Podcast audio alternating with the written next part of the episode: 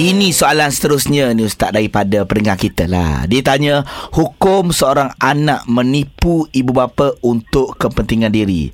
Contohnya, menipu tak ada duit nak bagi mak ayah sedangkan duit tu dia pakai untuk beli gol lain. Ah gitu.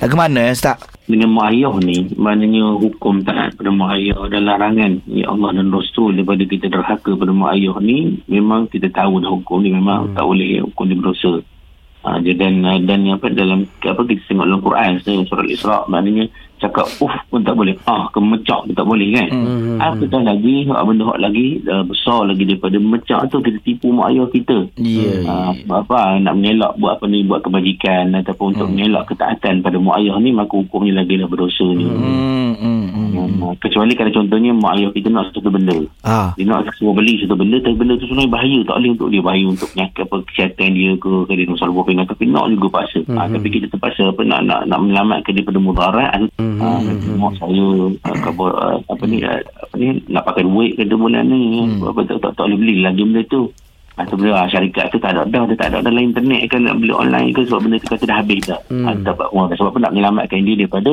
bahaya dan mudarat ha, tu tak mengapa Okey. Ah, janganlah kita tipu mak ayah. Tak iya. Saya, siapa-siapa pun kita tak boleh tipu. Tak boleh tipu berdosa. Baik Ustaz, terima kasih Ustaz. Apa semua